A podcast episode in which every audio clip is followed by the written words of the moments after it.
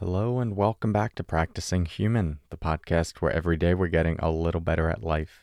I'm your host, Corey Muscara, and in today's episode, we're going to talk about reframing events that happened that maybe you wish didn't happen. More to come on that in a moment. First, let's settle in together with the sound of the bells.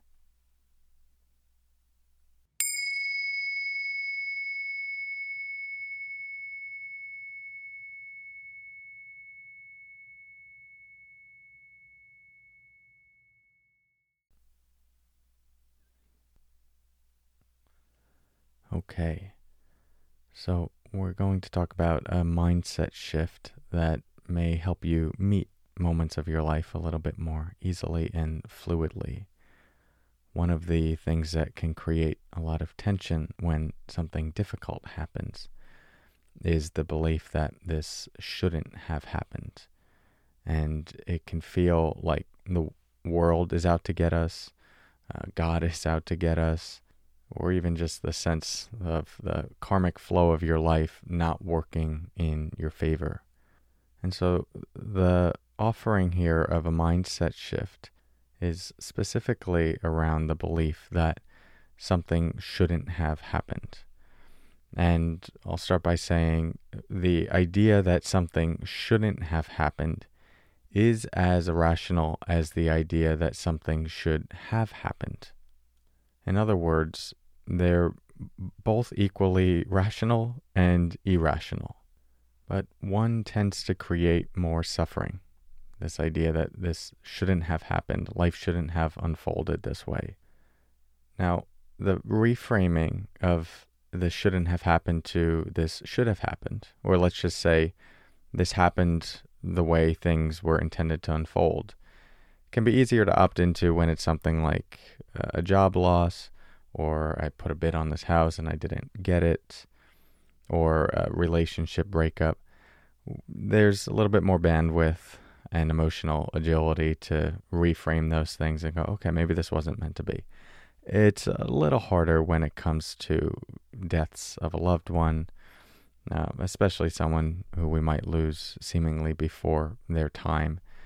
And that can be really hard to uh, opt into this belief that, okay, this should have happened or this is all unfolding the way it's intended to.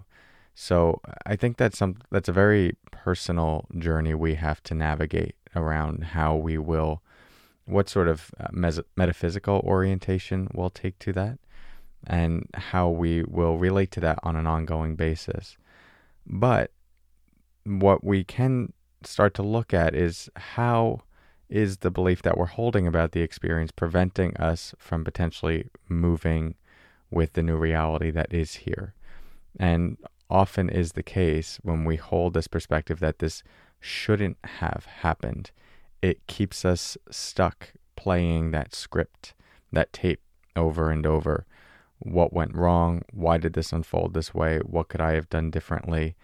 And it keeps us in uh, what you could call a, a more of a victim like consciousness, which is that life is happening to me, which sort of sets it up as this thing that we just have to take the hits. And again, this orientation of someone out, someone's out there to get me, whether it's a sense of the universe, the world, other people, communities, etc. So, what we're talking about here is more of a, a metaphysical orientation to our experience and the, the deepest meta belief that we hold about why things happen. And this can greatly impact the quality of us digging our heels against the flow of our life and how much resistance and tension that creates. So, the simple mindset shift that I'll offer you today to play around with in different moments where it feels like it could be applicable is the shift from this shouldn't have happened to maybe things are unfolding in a way that I can't fully understand yet this shouldn't have happened to maybe things are unfolding in a way that I can't fully understand yet. Again, this is going to be easier in some contexts and harder than others. And if it feels like it is a form of violence against your grieving, then drop it.